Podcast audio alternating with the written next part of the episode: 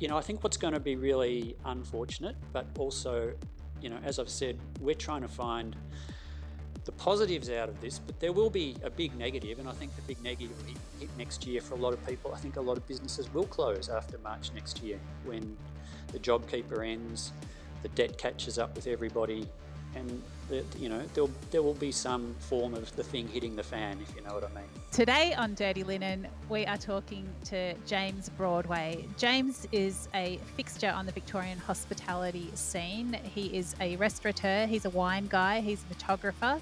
And he is an owner of Tedesca Osteria, a fixed menu dining experience on the Mornington Peninsula, which he runs with regular collaborator Brigitte Hafner. James has also closed a restaurant during the pandemic, the much loved Gertrude Street Enoteca. James, how are you doing? I'm doing great, Danny. Thank you. Um, thanks for having me on. Ah, it's an absolute pleasure. I know that whenever I eat in your venues, I feel very much cosseted in a hospitality experience. And I know that hospitality is something that you don't just deal out like cards in a poker game, but it's something that you really think about and have strong views on. Could you share a little bit of your hospitality philosophy? Sure. Um, look, right from right from day one, when we opened the Enoteca, I guess Brigitte and I had sort of talked about what hospitality meant to us and what we wanted to achieve with it, and how we wanted our venues to relate to people. And so we always had this idea that our um, venues would treat our staff as intelligent beings who would form relationships with customers, and that the um, you know the, the, hospitality would be natural, not um, rehearsed or performative. It, it would be something genuine, warm, connective, and individual for every person that walked in the door. Um, it, it's a pretty simple philosophy. Um, I think you get it. You get it all over the world in great hospitality, but um, it's just something that you can explore to the nth degree if you really go down the rabbit hole of what is hospitality. Well, it, tell us about how that hospitality operated um, at the two businesses that we've started talking about. So I think with with um, Tedesca Osteria, it's been really remarkable. Um, you know, we had this idea of a fixed menu restaurant that would have a small team. Um, you know, that, that we felt that there were so many problems with how the hospitality model works in restaurants, where the hours are so long, um, they're so unsustainable in terms of the amount of people that work in kitchens compared to how much the food on the plate is worth. Um, that you know what we wanted was an, actually an incredibly simple model where the team would bond almost like a family, that we'd work the same, all work the same number of hours, that none of us would be overworked. We'd all be like a committed team working together. And so when people walk in to Tedesca Osteria, they're, they're greeted into a place that is clearly a, a restaurant, like it's an osteria. It, you haven't walked into someone's home, but the same level of warmth is there. You can see the chefs standing in the um, the open kitchen. There's a you know they're cooking with fire in front of a beautifully crafted piece of artwork. You can walk up to it. You can say hello to the chefs. Um, we we just respond to everybody as an individual. We don't have a, a rote leading. I mean, Danny, I'll tell you one of the things that I have always hated in hospitality is when the first thing a host asks me is whether I'd like sparkling or still water. I always feel like that as an entry point to a hospitality conversation is are you going to spend X amount of money or not? And that's the sort of thing that's that's the sort of thing we've always really tried to steer away from is that sense that um, you've, you've come into our space, we've made it um, in, in many ways that entry point as simple as possible, and we we want you to have the experience it's a shared experience with us, and it's not one where we're trying to sell you things. It's one where we're we're really welcoming you in. So it's you know it's not complicated, but it it requires some intelligence because you have to be able to respond empathetically. Well, I feel like this might be the wrong the wrong question, but I know that a lot of people will be wondering it and it's like how does this really beautiful, warm, human centered approach to hospitality gel with running a business, which is at the very least breaking even, simply so that you can keep dispensing this beautiful version of hospitality? Well, I'm glad you asked, Danny, because we've got two great examples of the Enoteca and the Osteria.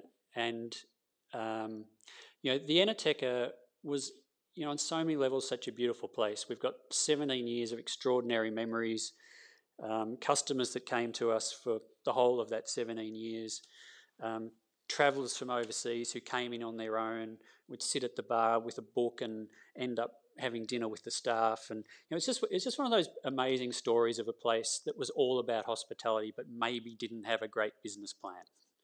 And you know, over time 17 years is enough time for enough things to change that it had become a very difficult place to sustain. You know, rents go up every year, wages go up every year, um, all the operating costs go up every year, but what you make doesn't necessarily go up that much every year. So, I mean, the Enoteca is a classic example of a business that was not COVID proof. Um, it was already marginal, and really, when COVID came, um, it was inevitable that given we lost 90% of our team because they were visa workers, that we would have been closed till, till now. You know, there's been no point where the Enoteca had anything it could do. That we had to sit down and accept that that model was over for us and that it was time to, to let it go. But on the other hand, it's really exciting that we, I feel like Brigitte and I, after 20 years of talking about it, we actually did open a restaurant with what I think is a great business model.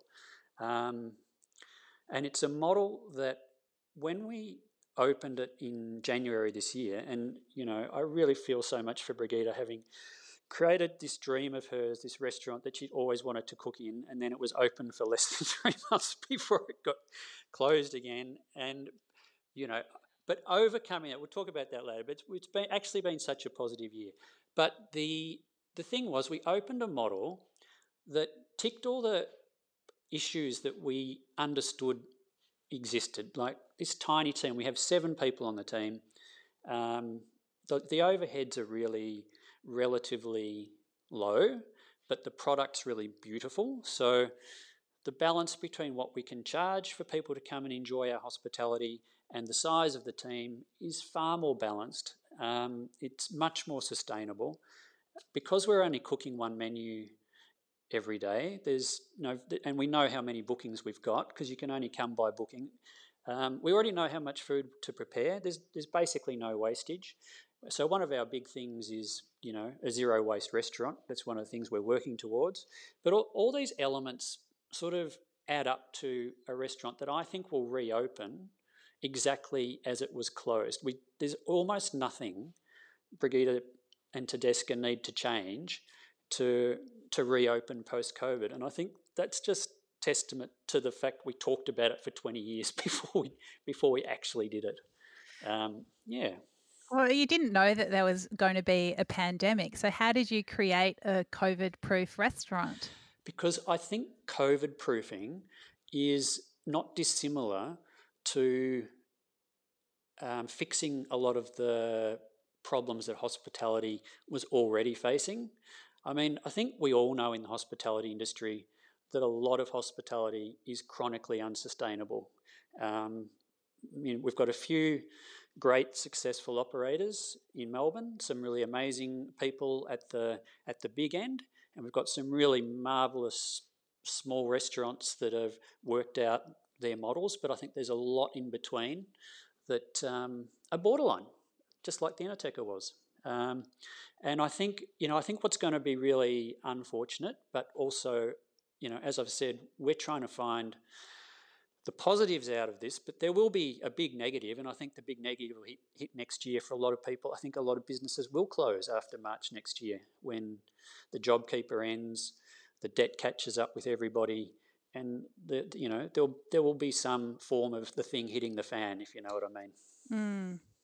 I think you're right. I think everybody feels that that is a cliff and um, that there's going to be a lot of fallout, a lot of people tumbling off. Um, and I guess it's really hard to know how much business uh, Victorian restaurants will be able to catch up before then. Um, we know that we're going to go through a summer with restrictions. We don't exactly know what they're going to be. Uh, so um, Tedesca was able to open for a short period in winter. Tell me what that was like and whether you felt that, I mean, were there things that you changed or had to change because of restrictions and, and how did that strike the business? Well, it, the whole the way the whole year rolled. So we we opened in the first week of January. We were closed on the twentieth of March. I think I think there were two weeks where we didn't do anything at all. We just we got together and we talked. We we tried to work out a plan, and so Brigitte and I decided that given we, at that point in time, I think we were looking at two to three months of closure. There wasn't a there wasn't an exact date.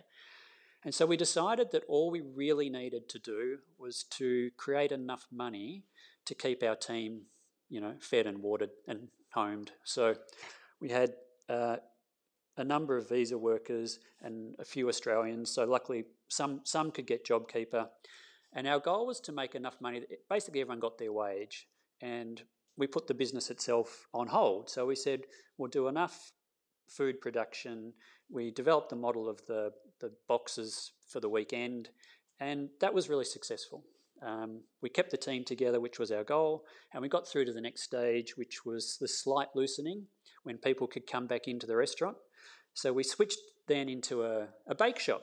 So, you know, everyone knows Brigitte's baking is pretty legendary, so that was easy we told everyone, you know, Saturday, next Saturday we're, we're, we're stopping the boxes, but we're turning into a bake shop. And so that was a nice intermediate step where all the people that had been, um, basically everyone who had a booking that had been cancelled during the lockdown, came to the bake shop. They were so excited to see everybody. It was like a party. Um, we had a queue out to the road, which was kind of hilarious, but you know, maybe not great because I think some people just came to support us but ended up queuing for an hour and a half. But it, it was amazing. So we got through the next four weeks. We got through the next four weeks being a bake shop, and that sort of got us ready to, you know, take a week off. We all we all had a week's holiday to breathe, to reset ourselves, come back knowing that we would open the door and we would be offering hospitality again, which you know that's sort of resetting yourself to greet people and to to take care of them takes a little bit of stepping back and rethinking how you want everyone's experience in your restaurant to be as amazing as it can be. So that week was great. We all talked, we all had a break, and then we reopened, and we had the best weekend of our whole existence.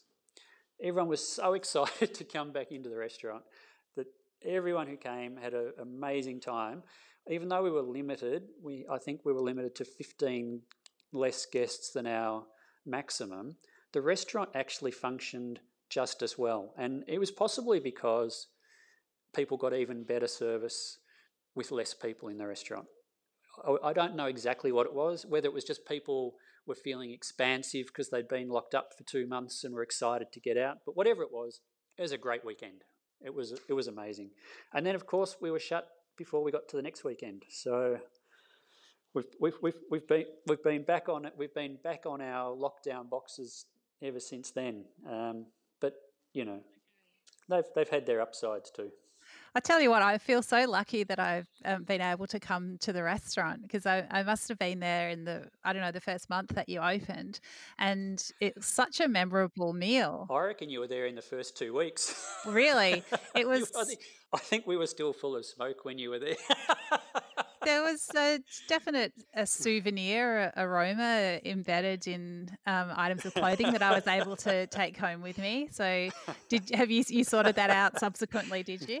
Yeah, we did. It was. Uh, I mean, that it was it was sort of hilarious but bad. Um, you know, we we had this amazing wood-fired oven system with the open grill, but for the first two weeks there was a a smoke direction issue, and uh, a few people did go home with smoky jumpers. But uh, it's all good now. It was um, honestly, it didn't detract at all from the experience. It was so beautiful, and uh, you know, as you say, you walk in, you're in, you're in the midst of it already. And Brigitte was over at the uh, like impressive bench with a pasta machine rolling, and there was just such an instant feeling of of hearth and home and welcome, and um, that you know I was able to be as much part of the experience as I wanted to be. Well, probably probably if I'd, you know, asked what started to pick up a knife and chop something, perhaps I wasn't invited that deep into the experience. But it definitely felt, it definitely felt uh, so so warm and the food was so beautiful and i think that sense of the, the, the restaurant where pretty much everything comes in in the morning and it's eaten in the afternoon it's it was so apparent you know such um, every every item of produce felt so honored and you know that it was an honor to then eat it. Uh, so yeah i feel very lucky to have had that experience. Um, and you know hopefully it won't be too long before i have it again. Um, which I suppose brings me to the whole concept of reopening and how uh, how much pressure you feel upon that. It's certainly a conversation in Melbourne at the moment. You know, what are we allowed to do when? Um, you know, what's summer going to look like? How do you feel about that conversation? Look, we we um, as we did with the first reopening, we didn't try and reopen on the first possible date. We we waited to see how it kind of panned out, and we, we're going to do the same this time. We've got, um, I think we've got a date of about three weeks from now, and there's some possibility of some form of reopening. Um, and then we've got the November date. And so initially, the, the stick we'd put in the sand was actually the 26th of November, which was the first date we felt we could commit to. So we, we've kind of opened the restaurant for bookings similar to what we did in May. Um, reduced numbers, maybe two tables outside, up to 20 inside, keep it simple. Um, and that'll be fine, you know, if we can do that. And I'm, I'm feeling there's a possibility that might move three or four weeks early. And so, you know, the conversation with the team at the moment, of course, is, you know, we're doing these boxes, but it, it's time for us all to start to rethink what it will be to open the restaurant again. And what's what's been amazing about this year is what COVID did was create time that you wouldn't have ever had otherwise. You know, when, when, when you're in hospitality, there's, there's a tendency to pedal pretty hard um, and not necessarily have a lot of philosophical time or planning time and thinking time. And I think, you know, if you were lucky enough, as we were, to create enough income to sustain everybody, then the year has actually given us other time, which we wouldn't have had. And you know, some of the exciting things, uh, the one thing we weren't going to do was to attempt to grow our own vegetables because, you know, on the peninsula we had some amazing um, small scale suppliers, biodynamic growers, but COVID actually changed a lot of this um, supply availability. Um, it changed our relationships with people who stopped wholesaling through Melbourne, and just a lot of things changed, Danny. You know, it was amazing just how many different facets of the hospitality industry are changing because of COVID. And so we have really spent a lot of time resetting our relationships. And then this big thing was the decision we're actually going to, you know, grow our own market garden because we couldn't guarantee going forward the supply of the quality of stuff we'd had previously. And so we had to sort of take control of that situation ourselves. And one of our big projects is this market garden that you'll see next to the restaurant next time you come down. And um, you know, we're working on the on the vineyard that's going to be out the front. Um, we're planning to get together with um, Roger and Sharon from the fermentery and begin a whole kind of fermenting program so that we can manage our market garden into a sort of year-round sustainable supply. We've got a big plan coming up, you know, to work direct. You know, we're working directly with our suppliers instead of through wholesalers more and more, which was always Brigitte's and my goal, but it's it's a much bigger job when you do that. There's there's a lot more work when you go direct with everything. But you know, one of our things is you know to get a whole pig from Katie Brown and go through the whole process of pickling, curing, and smoking. And so you know, we're building a smokehouse. You know, there's just so many things we're doing that we probably wouldn't have done this year. And so it's sort of you know, I feel a little bit guilty in some ways that we're having a reasonably good time of it, but it's also amazing because without COVID, we'd just have all been pedaling all year. Mm. So interesting. What are some of the other changes that you've seen uh, come out of COVID? Um, well, you know, it's there's it's there's been a real, um, I wouldn't say a splintering. This you can really see different aspects of the hospitality industry in the social media conversations that are happening around it, and the approaches people have taken to dealing with the situation, and the the mental headspace, and the um, you know the ability to pivot. I mean, I've been amazed by this industry on the level of their creativity, and the fact that how many industries do you reckon you could basically say you're closed as of today, and so many people manage to reinvent themselves within two weeks and create a whole new offering out of out of nothing and build a new business. I mean, it's actually extraordinary. I've watched so many amazing people and been inspired by the creativity. It's been fabulous. Um, and also, I think also think there's been a flip side to that, which is there's been a lot of anger in the industry, and I think that you know I don't know how we deal with, with all that anger. I mean, I think um, you know there's there's people out there bleeding massive amounts of money and feeling enormous pain, and I don't know how that will heal in the in the near future. It's going to be it's going to be a challenging time, and I mean, as I said to you, I, I, I do think it's a time to think about hospitality in itself. What what is it that we're all doing? Why are we doing it? Who are we offering it to? And what is the role of us as hospitality people in the bigger conversations about rebuilding after COVID? Well, tell me more about that. Why are you doing hospitality?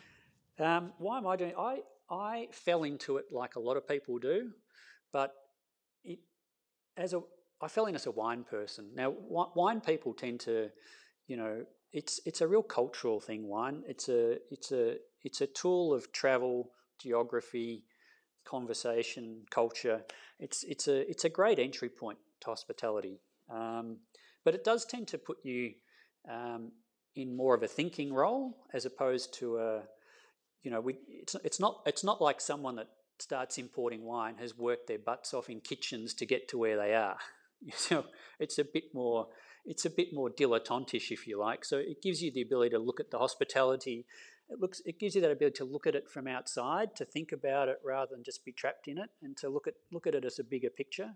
So I think you know, from my experience, wine people have always had a good overview of hospitality and a real appreciation of hospitality, and I'm sort of even seeing you know the next level after that where hospitality as a concept should should really be pervading a lot of other, other areas that restaurant people and William Inglis and all of us as a as a community should I, I think we should be talking about COVID failures that hospitality should be playing a bigger part in the rethinking of.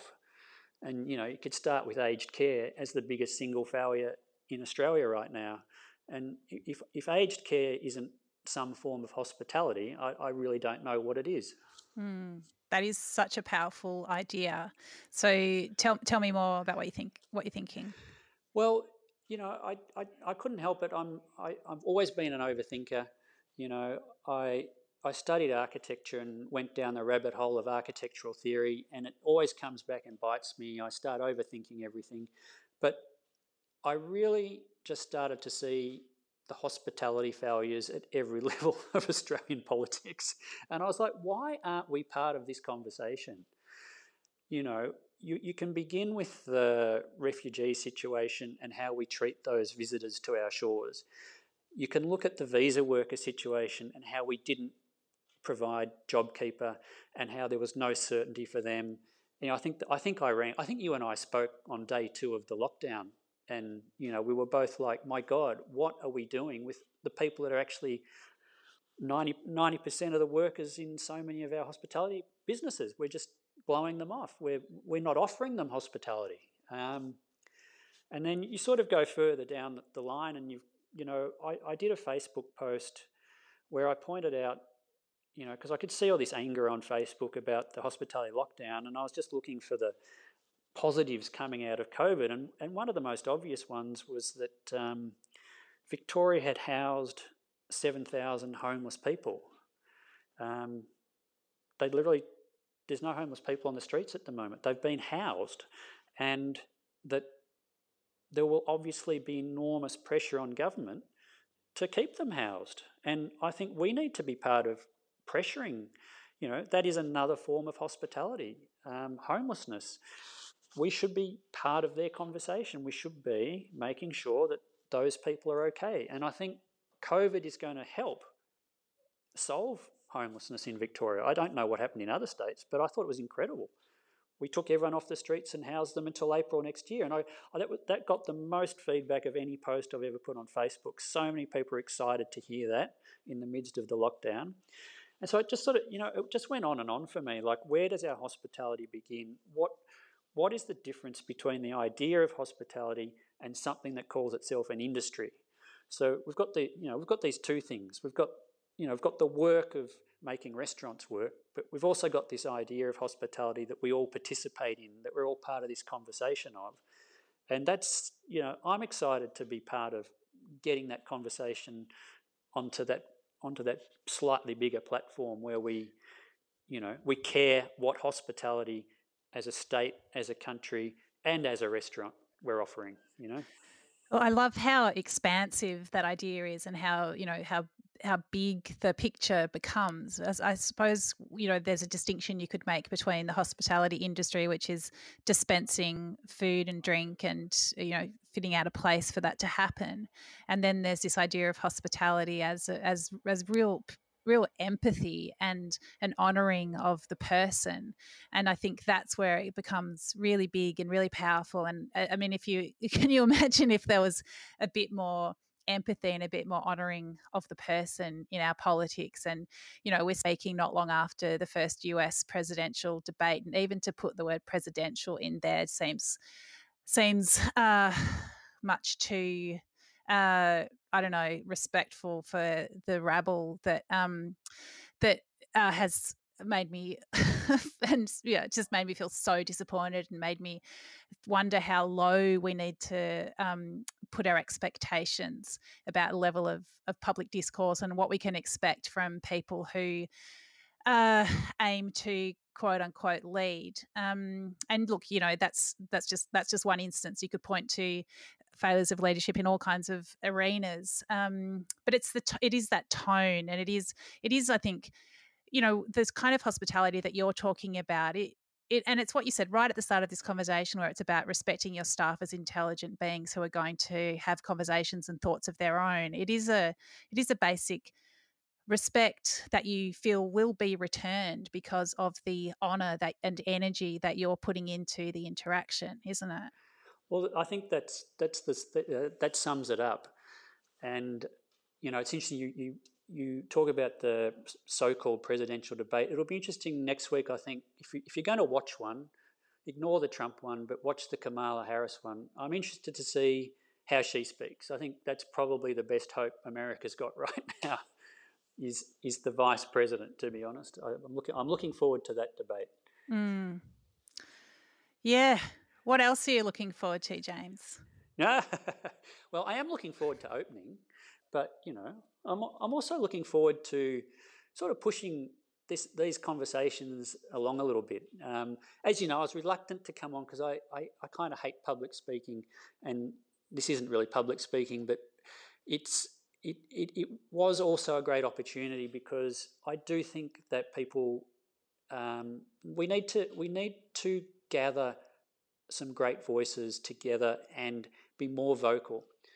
One thing I've noticed during lockdown is that all the voices are given to a small, sort of um, business oriented minority, which is great on that side of things, but the mainstream media don't amplify all these other amazing people. You know, you've got you've got um, the Provenance up in Beechworth, you've got Chase out at OMI, you've got all these people who are actually doing and creating and having this conversation on these great deeper levels. And, you know, in the end, I came on because you you know you have obviously spoken to so many of these amazing people, and it's a real great thing to be part of this. I think what you're doing is bringing all these amazing voices together. So, you know, I was honoured to be part of it. Mate, I had to bloody twist your arm, though. You didn't. if that's what it's like to honour you. but anyway, I'm, but, I'm, you know, I, I I found I, I, found this amazing article. I mean, one of our one of our close friends at Tedesca is Clare Wright. Now, I'm sure you know who Clare Wright is. If, anyone doesn't, she's um, amazing intellect, uh, a, a well-known historian and author, and sometimes guest on things like Q and A. She's a great speaker. Her her partner was the person that built the beautiful craft pieces inside Tedesca Restaurant. Um, but she, she's just written an article for Meanjin about the lockdown, and it really does. You know, it, I, I read it literally two days ago, and it it was saying all the same things I was trying to connect hospitality to in, in her way as a historian. And I thought, you know, there's so many voices that need to be heard around refugees, you know, visa workers, homelessness, and then, you know, all the way down to, you know, Black Lives Matter. And, you know, as a hospitality person, this is getting, you know, I'm really looping this a little bit, but I grew up in Castlemaine. I went to university in Melbourne. I don't know how many times I've been on the Castlemaine train after a few drinks with mates or even having a joint on the train with the window open. None of us ever got arrested. None of us ever got put in jail.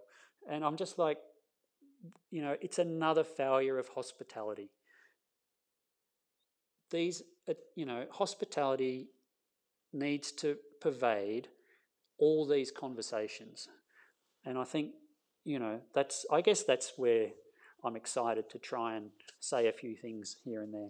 And just to elucidate for people who don't perhaps know what you I think you're alluding to. So um, Tanya Day, an Indigenous woman who was um, was uh, taken off the, that train. Um, she'd been drinking. She was taken to a police station and she died in custody. So I guess you're saying that um, there are inequalities and you don't know how you don't often you don't always know how privileged you are just to make your way through the world um, and yeah hospitality is not extended to each of us equally and that is not a good thing um, james it's it's um it's yeah it's, look it's been a pleasure to speak to you it, there are big thoughts um, contained in this conversation and i'm really glad that you drew them out for us i think there are so many more conversations to be had around hospitality and the role that it can play, not only for the people that work within it and the people that um, love to go to restaurants, but also for the wider the wider conversations that we need to have in society. So, thank you for um, bringing that to the table today, and I look forward to being able to drink some wine and eat some food in your proximity before too long. But thanks so much. Can't wait to have you back down at Tedesca, Dani. Same. All right. You take care. And, and, and, yeah. and con, con, congratulations on all the amazing work you've been doing during the lockdown. Thank you. This is Dirty Linen, and I'm Dani Valent. We air the issues that the hospitality industry finds hard to talk about. We spend a week thrashing around each issue, hearing from different people with unique perspectives. We want to hear from you as well. If you have something that needs to be said about a topic, get in touch so we can include your perspective. Contact us at dirtylinen at deepintheweeds.com.au or hit us up on Insta at Dirty Linen Podcast. We can't wait to hear from you. This is a Deep in the Weeds production.